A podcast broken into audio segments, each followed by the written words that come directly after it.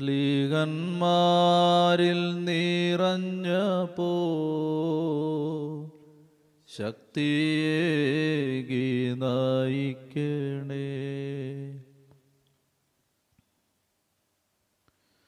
കർത്താവെ അങ്ങയുടെ പാതാന്തികത്തിൽ ഞങ്ങളെ പൂർണമായി സമർപ്പിക്കുകയാണ്.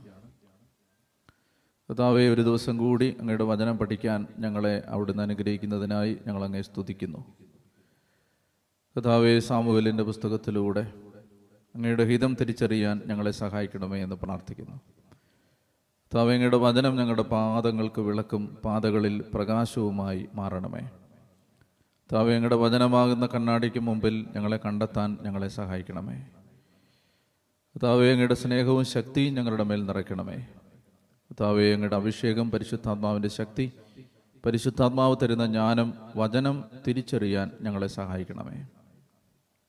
വചനത്തെ മാംസമാക്കി ലോകത്തിന് തന്ന അമ്മയെ മാതാവേ അമ്മയുടെ മധ്യസ്ഥം തേടി പ്രാർത്ഥിക്കുന്നു. കൃപ നിറഞ്ഞ മറിയമേ നിനക്ക് സമാധാനം. നമ്മുടെ കർത്താവ് നിന്നോടുകൂടെ നീ സ്ത്രീകളിൽ അനുഗ്രഹിക്കപ്പെട്ടവളാവുന്നു. നിന്റെ ഉദരഫലമായ നമ്മുടെ കർത്താവ് യേശുമിശിക വാഴ്ത്തപ്പെട്ടവനാവുന്നു. പരിശുദ്ധ മറിയമ്മേ തമ്പുരാന്റെ അമ്മേ പാവികളാ ഞങ്ങൾക്ക് വേണ്ടി എപ്പോഴും എപ്പോഴും ഞങ്ങളെ മരണസമയത്തും തമ്പുരാനോട് അപേക്ഷിച്ചു വരണമേ. ആമേൻ. പിതാവിനും പുത്രനും പരിശുദ്ധാത്മാവിനും സ്തുതി. ഹല്ലേ ലുയാ സാമുവലിന്റെ പുസ്തകം പഠിക്കാനാണ് കർത്താവ് നമുക്ക് ഈ നാളുകളിൽ അവസരം തരുന്നത്. സാമുവലിന്റെ പുസ്തകം ഒന്നാം അധ്യായം നമ്മൾ മനസ്സിലാക്കി കഴിഞ്ഞു. സാമുവലിന്റെ പുസ്തകം രണ്ടാമത്തെ അധ്യായത്തിലേക്ക് ഇന്ന് നമ്മൾ കടക്കുകയാണ്. സാമുവലിന്റെ പുസ്തകം രണ്ടാം അധ്യായം ഹന്നായുടെ കീർത്തനം ആണ് അതിന്റെ ആദ്യ ഭാഗത്ത് വിവരിക്കുന്നത്. ഹന്ന ആരാണ്? സാമുവലിന്റെ അമ്മയാണ്. ഒരു കാലഘട്ടത്തിൽ ഭാരം ഏറ്റെടുത്ത സ്ത്രീയാണ്. ദൈവസന്നിധിയിലേക്ക് വന്ന് പ്രാർത്ഥിച്ച സ്ത്രീയാണ്. നമ്മളേതാണ്ട് ഏഴ് കാര്യങ്ങൾ ഏഴ് എട്ട് കാര്യങ്ങൾ കഴിഞ്ഞ ദിവസം മനസ്സിലാക്കി ഹന്നായുടെ ജീവിതത്തിൽ നിന്ന്. അപ്പോൾ അങ്ങനെ അവളുടെ ജീവിതത്തിൽ ദൈവം ഇടപെട്ട് കഴിയുമ്പോൾ അവളുടെ ജീവിതത്തിന് കർത്താവിന്റെ പ്രവൃത്തി കാണാൻ ഭാഗ്യം കിട്ടിയപ്പോൾ അവൾ എന്ത് ചെയ്യുന്നു? അവൾ ദൈവത്തെ മറന്നില്ല. ഇതാണ് നമ്മൾ പറഞ്ഞ് അവസാനിപ്പിച്ചത്. നമുക്ക് ദൈവാനുഗ്രഹങ്ങൾ കിട്ടിക്കഴിയുമ്പോൾ ദൈവത്തെ മറന്നു പോകുന്ന സാധാരണ മനുഷ്യർ അനേകം ആളുകളുണ്ട്. നമ്മൾ അങ്ങനെയാണ് പലപ്പോഴും. ദൈവത്തിൽ നിന്ന് സ്വീകരിച്ച നന്മകൾ മറന്നു പോകാൻ പാടില്ല. സത്യത്തിൽ ആത്മീയത എന്ന് പറഞ്ഞാൽ എന്താണ്? ആത്മീയത എന്ന് പറഞ്ഞാൽ ഈ നന്ദി പ്രകാശനമാണ്. നൂറ്റി പതിനാറാം സങ്കീർത്തനം അതിന്റെ പന്ത്രണ്ട് പതിമൂന്ന് പതിനാല് വാക്യങ്ങളിൽ നമ്മൾ വായിക്കുന്ന എങ്ങനെയാണ്? എന്റെ ദൈവം എന്റെ മേൽ ചൊരിഞ്ഞ നന്മകൾക്ക് അനുഗ്രഹങ്ങൾക്ക് ഞാൻ എങ്ങനെ നന്ദി പ്രകാശിപ്പിക്കും? രക്ഷയുടെ പാനപാത്രം ഉയർത്തി കർത്താവിന്റെ നാമം ഞാൻ വിളിച്ചപേക്ഷിക്കും. എല്ലാ ജനവും കാണുക അവിടുത്തെ നേർച്ചകൾ ഞാൻ നിറവേറ്റും. അപ്പോൾ ഇതാണ് ഒരു ഭക്തന്റെ പ്രാർത്ഥന. സ്തുതി എന്ന് പറഞ്ഞാൽ എന്താണ്? സ്തുതി എന്ന് പറഞ്ഞാൽ ഈ നന്ദി പ്രകാശനമാണ്. വലിയവനായ ദൈവം നമ്മുടെ ജീവിതത്തിൽ ചെയ്തു തരുന്ന നന്മകളെ തിരിച്ചറിഞ്ഞ് ദൈവത്തെ സ്തുതിക്കുന്നതാണത്. അപ്പോൾ അതുകൊണ്ട് നമുക്ക് ആത്മീയത എന്ന് പറഞ്ഞാൽ ഈ ഈ കൃതജ്ഞത ബോധമാണ്. നന്ദിയുള്ള ഹൃദയമാണ് ഒരു ആത്മീയ മനുഷ്യന്റെ ഹൃദയം. അപ്പോൾ അതുകൊണ്ട് ഹന്ന ഒരു ഉത്തമ മാതൃകയായിട്ട് നമ്മുടെ മുമ്പിൽ ഇവിടെ നിൽക്കുകയാണ്. ഹന്ന എന്ത് ചെയ്യുന്നത് അവളുടെ ജീവിതത്തിൽ ദൈവം ചെയ്ത നന്മകൾ അവൾ തിരിച്ചറിഞ്ഞു. അവൾ അതിനെ മനസ്സിലാക്കി. ഇത് തന്റെ കഴിവല്ല ദൈവത്തിന്റെ കൃപയാണെന്ന് അവൾക്ക് മനസ്സിലായി. അപ്പോൾ അവൾ കർത്താവിന്റെ സന്നിധിയിൽ മനോഹരമായ ഒരു കീർത്തനം പാടുകയാണ്.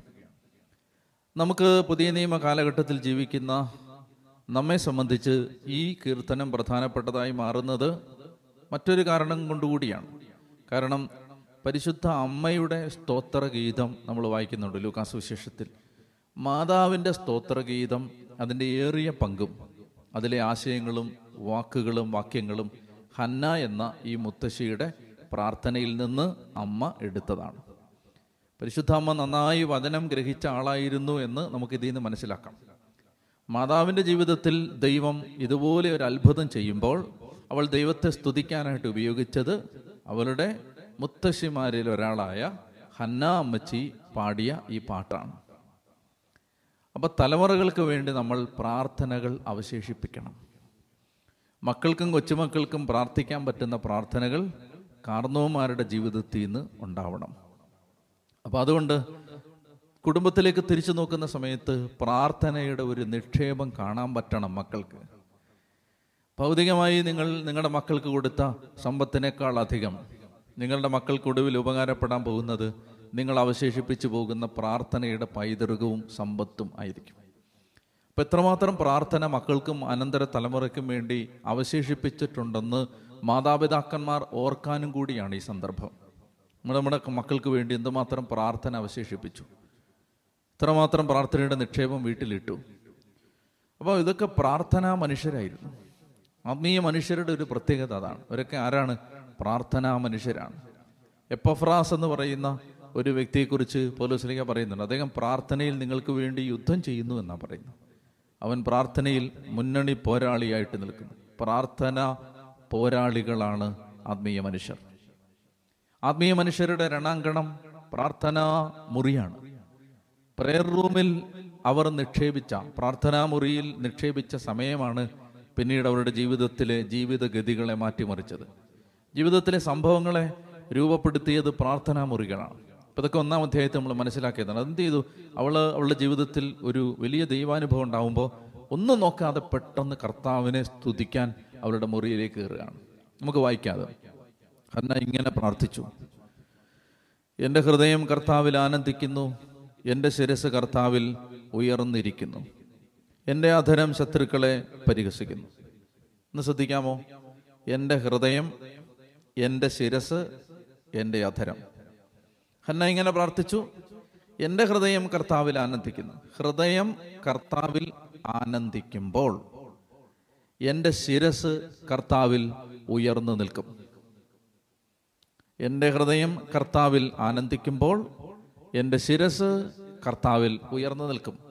എന്റെ അധരം എന്റെ ശത്രുക്കളെ പരിഹസിക്കും. ഇപ്പം മൂന്ന് കാര്യങ്ങൾ ഹൃദയം ശിരസ് അധരം അപ്പൊ ഹൃദയം കർത്താവിൽ വെച്ച് കഴിയുമ്പോൾ തല ഉയർന്നു നിൽക്കാൻ അവിടുന്ന് ഇടയാക്കും. അപ്പോൾ ശത്രുക്കളുടെ പതനം കണ്ട് അധരം കൊണ്ട് ദൈവത്തെ സ്തുതിക്കാനും ശത്രുക്കളുടെ പരാജയം കണ്ട് അധരം കൊണ്ട് സന്തോഷിക്കാനും പറ്റും. ശത്രു എന്ന് പറഞ്ഞാൽ സാത്താന്റെ പരാജയം. നമ്മുടെ ജീവിതത്തെ നശിപ്പിക്കാൻ എത്തുന്ന ആ ശത്രുവിന്റെ പരാജയം നമുക്ക് പറയാനും പറ്റും. എപ്പോഴാണ് അതെല്ലാം സംഭവിക്കുന്നത്? ഹൃദയം കർത്താവിൽ വെക്കുമ്പോഴാണ്. അപ്പം നിന്റെ തല ഉയർന്നു നിൽക്കണോ? ഏത് സാഹചര്യത്തിലും നിനക്ക് തലകുനിച്ച് നിൽക്കാതെ നേരെ നിൽക്കണോ? എന്ത് ചെയ്താൽ മതി? ഹൃദയം കർത്താവിൽ വെച്ചാൽ മതി.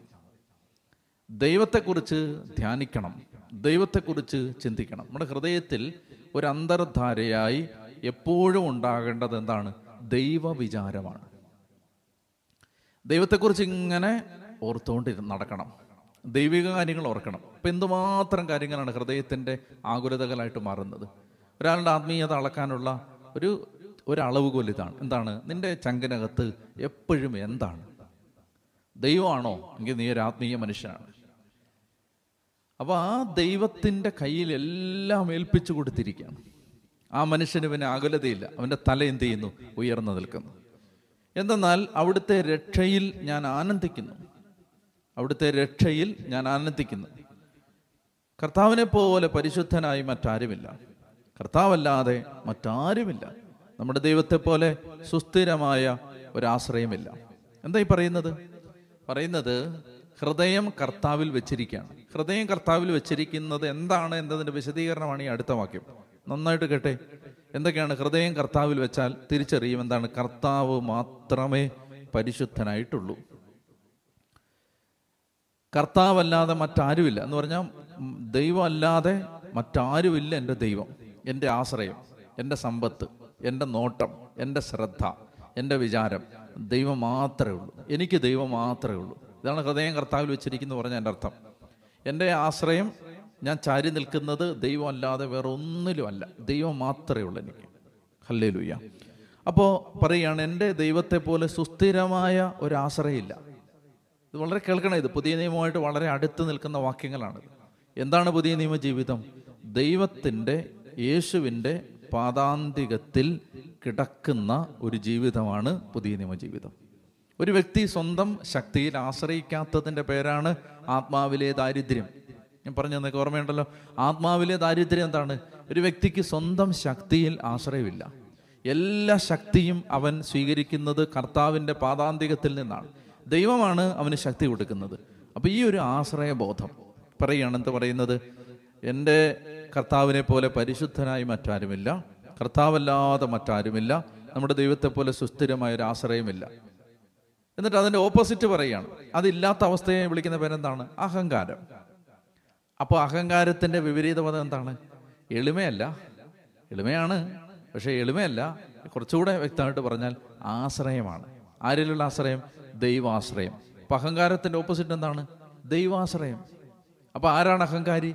ദൈവത്തെ ആശ്രയിക്കാത്ത ആളാണ് അഹങ്കാരി. സ്വന്തം ശക്തിയിൽ ആശ്രയിക്കുന്ന ആളാണ് അഹങ്കാരി. അപ്പോൾ അഹന്തയോടെ മൂന്നാമത്തെ വാക്യം അഹന്തയോടെ മേലിൽ സംസാരിക്കരുത്. നിന്റെ നാവിൽ നിന്ന് ഗർവ് പുറപ്പെടാതിരിക്കട്ടെ. കാരണം കർത്താവ് സർവജ്ഞനായ സർവജ്ഞൻ എന്ന് പറഞ്ഞാൽ എല്ലാം അറിയുന്ന ദൈവമാണ്. പ്രവൃത്തികളെ വിലയിരുത്തുന്ന അവിടെ നിന്നാണല്ലോ വീരന്മാരുടെ വില്ലുകൾ തകരുന്നു ബലഹീനരാകട്ടെ ശക്തി പ്രാപിക്കുന്നു. സുഭിക്ഷം അനുഭവിച്ചിരുന്നവർ ആഹാരത്തിനായി കൂലിപ്പണി ചെയ്യുന്നു. വിശപ്പ് അനുഭവിച്ചിരുന്നവർ സംതൃപ്തി അടയുന്നു. വന്ധ്യ ഏഴ് പ്രസവിക്കുന്നു.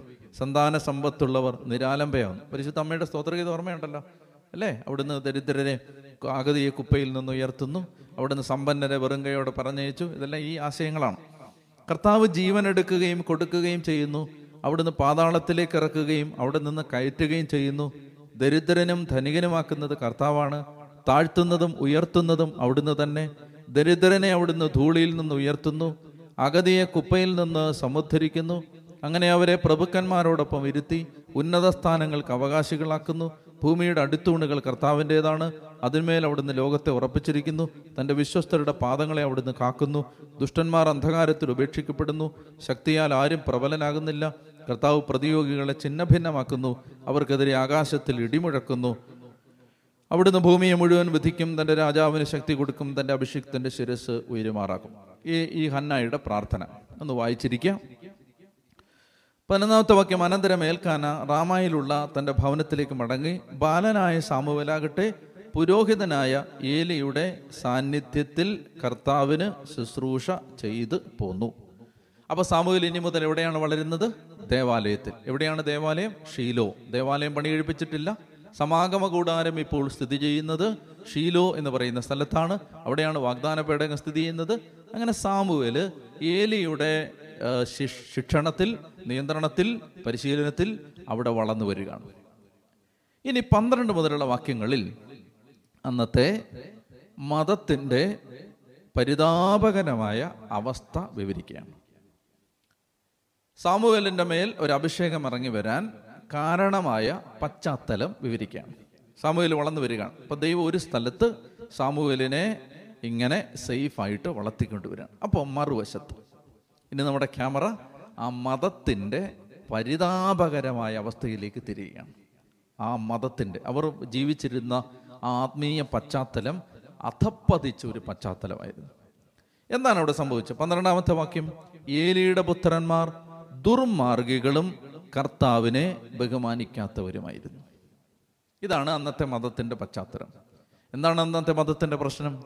ദുർമാർഗികളായ പുരോഹിതന്മാർ.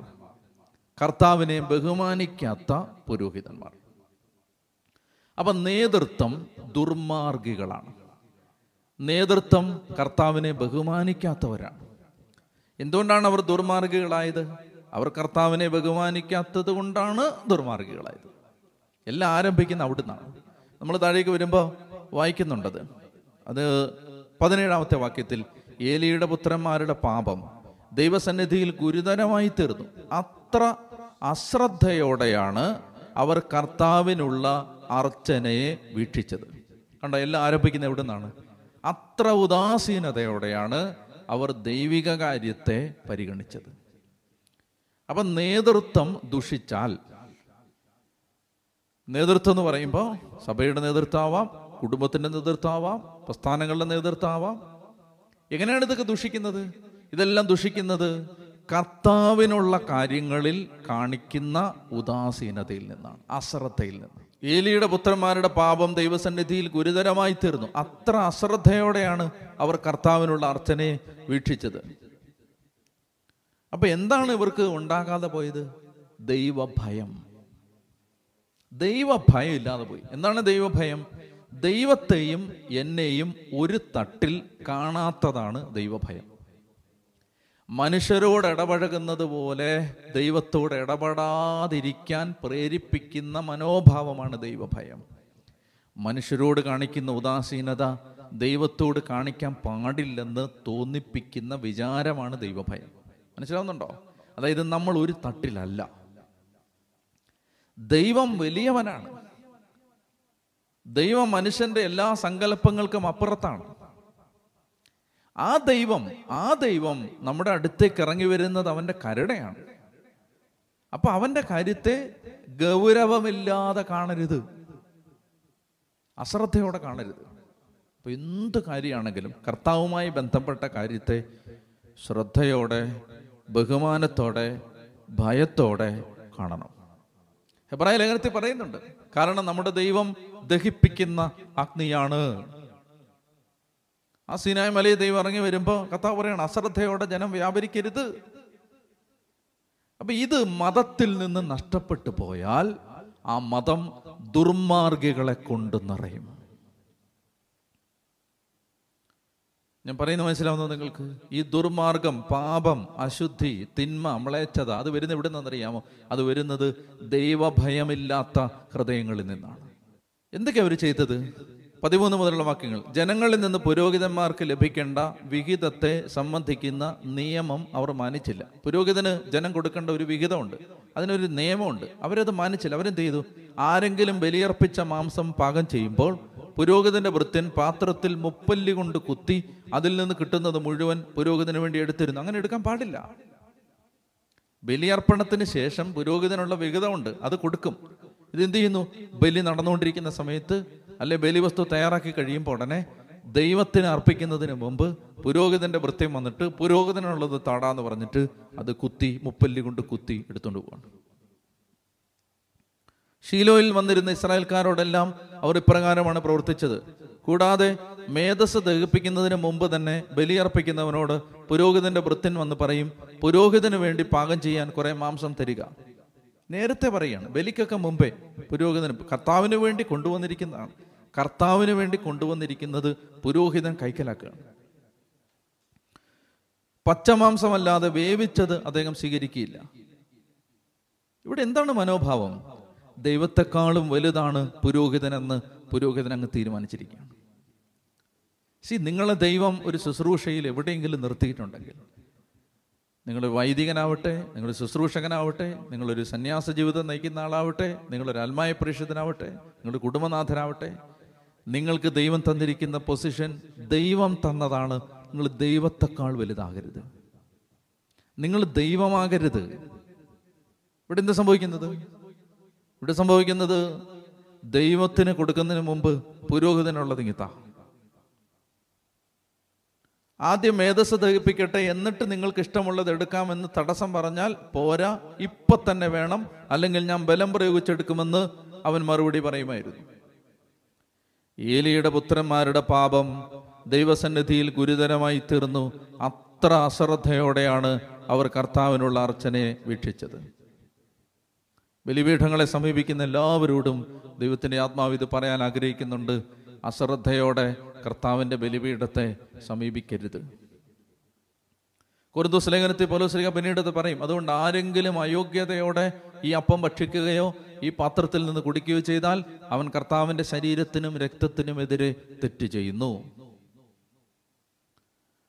പുരോഹിതന്മാരോടുള്ള സന്ദേശമാണിത്. കർത്താവിന്റെ ബലിപീഠത്തെ നിസാരമായിട്ട് കാണരുത്. ഇനി ഇതുകൊണ്ട് ഇത് ഇത് മാത്രമായി ഇത് ഇത് ആയില്ല ഇത് തീർന്നിട്ടില്ല. ഇരുപത്തിരണ്ട് മുതലുള്ള വാക്യങ്ങളിൽ നമ്മൾ വായിക്കുന്നത് ഏലി വൃദ്ധനായി തന്റെ പുത്രന്മാർ ഇസ്രായേൽ ജനത്തോട് ചെയ്തിരുന്നെല്ലാം അവൻ കേട്ടു. ഇനി വേറൊരു തിന്മ എന്താണ്? സമാഗമ കൂടാരത്തിന്റെ പ്രവേശന കവാടത്തിൽ ജോലി ചെയ്തിരുന്ന സ്ത്രീകളോടൊത്ത് അവർ ശയിച്ചിരുന്ന വിവരവും അവൻ അറിഞ്ഞു. ഇതാണ് അടുത്തത്. എന്താണ് വരുന്നത്? എന്താ സംഭവം എന്നറിയാമോ?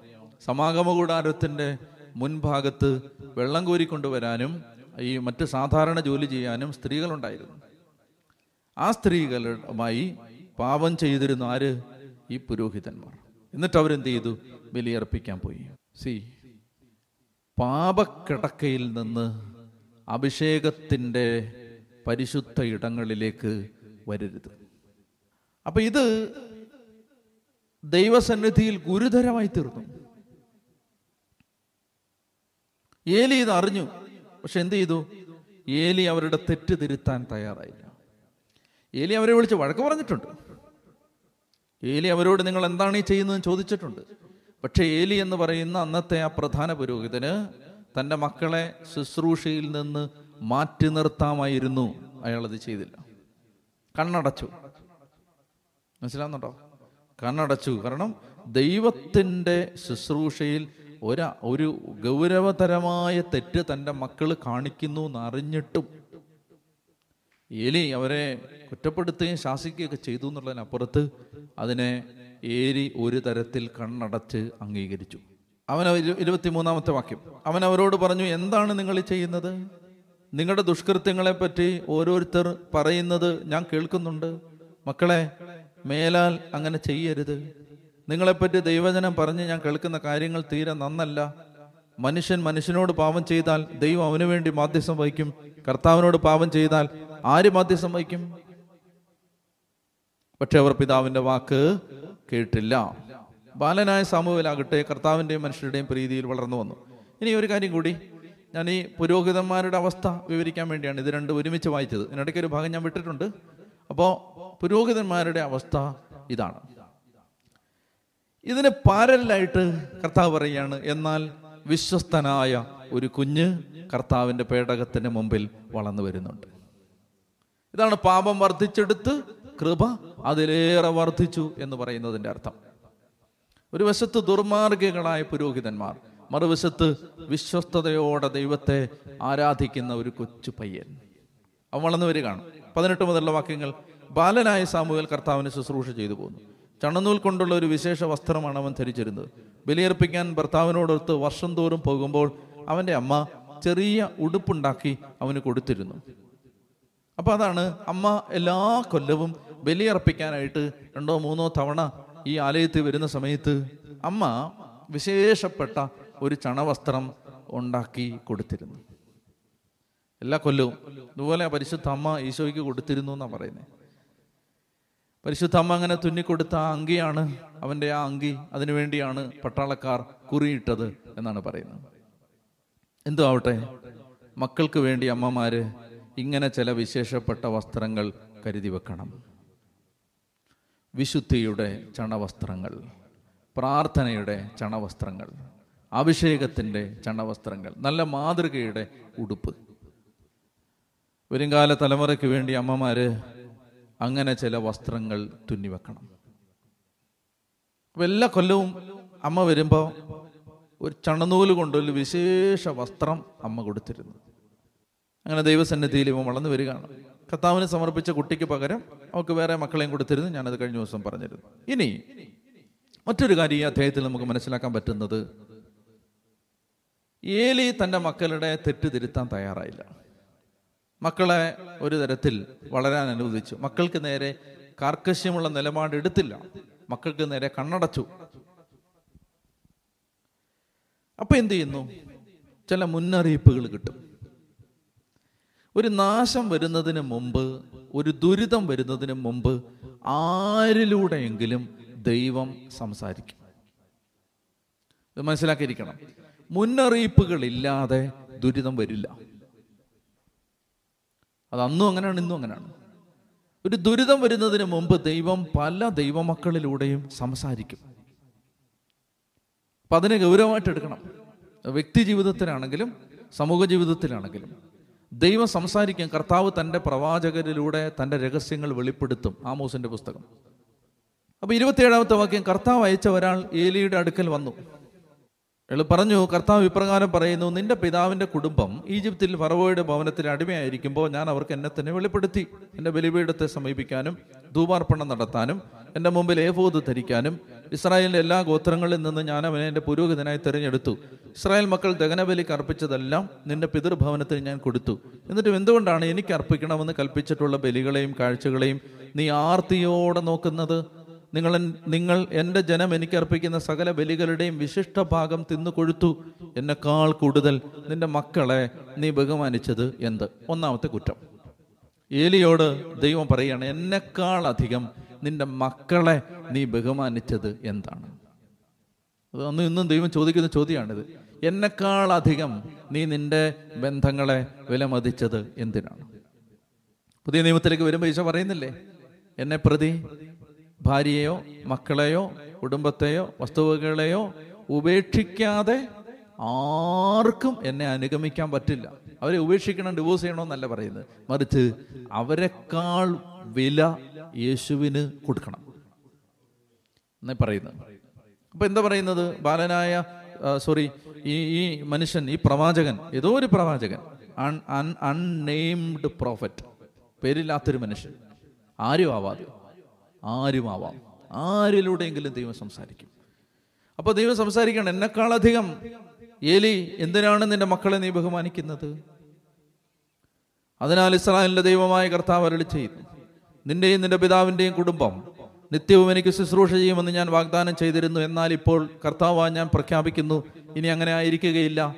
എന്നെ ആദരിക്കുന്നവരെ ഞാൻ ആദരിക്കും. എന്നെ നിന്ദിക്കുന്നവർ നിന്ദിക്കപ്പെടും. ഉണ്ടോ? ഒന്ന് സമയം രണ്ട് മുപ്പത്. എന്നെ ആദരിക്കുന്നവരെ ഞാനും ആദരിക്കും എന്നെ നിന്ദിക്കുന്നവർ നിന്ദിക്കപ്പെടും.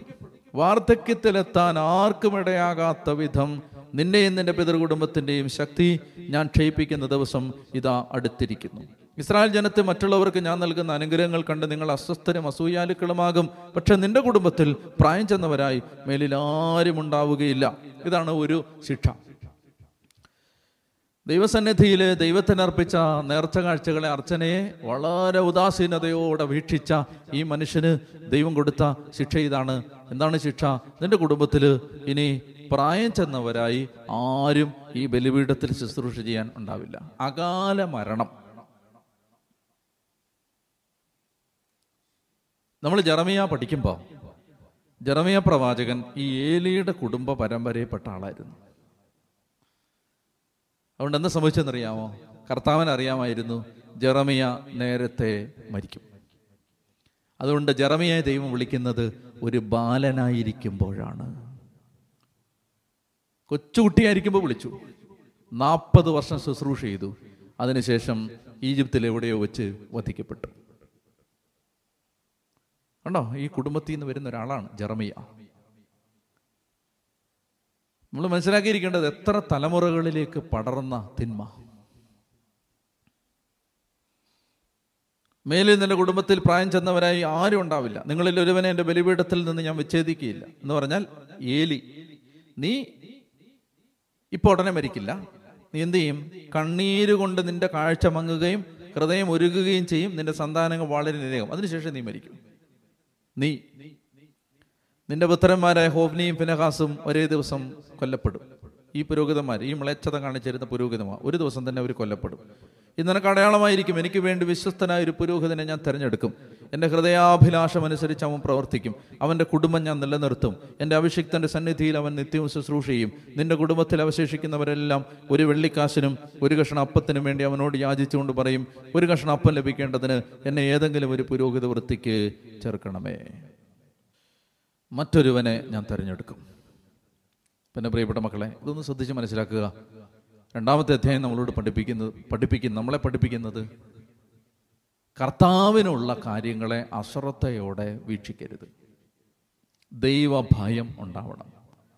അങ്ങനെ ഉണ്ടാവാതിരുന്നാൽ നമുക്ക് മാത്രമല്ല ഒരുപാട് തലമുറകൾക്ക് നമ്മൾ നാശത്തിന് കാരണമാകും. അതുകൊണ്ട് കർത്താവെ ഞങ്ങൾ അങ്ങയുടെ ശുശ്രൂഷയിൽ വ്യാപരിക്കുന്നവരാണെങ്കിൽ ദൈവമേ ഞങ്ങൾ അങ്ങേൽപ്പിച്ച ഉത്തരവാദിത്തങ്ങൾ ചെയ്യുന്നവരാണെങ്കിൽ അത് ഉദാസീനതയോടെ ചെയ്യാതെ ശ്രദ്ധയോടെ ചെയ്യാനുള്ള കൃപ നിങ്ങൾ തരണമേ എന്ന് പ്രാർത്ഥിക്കുകയാണ്.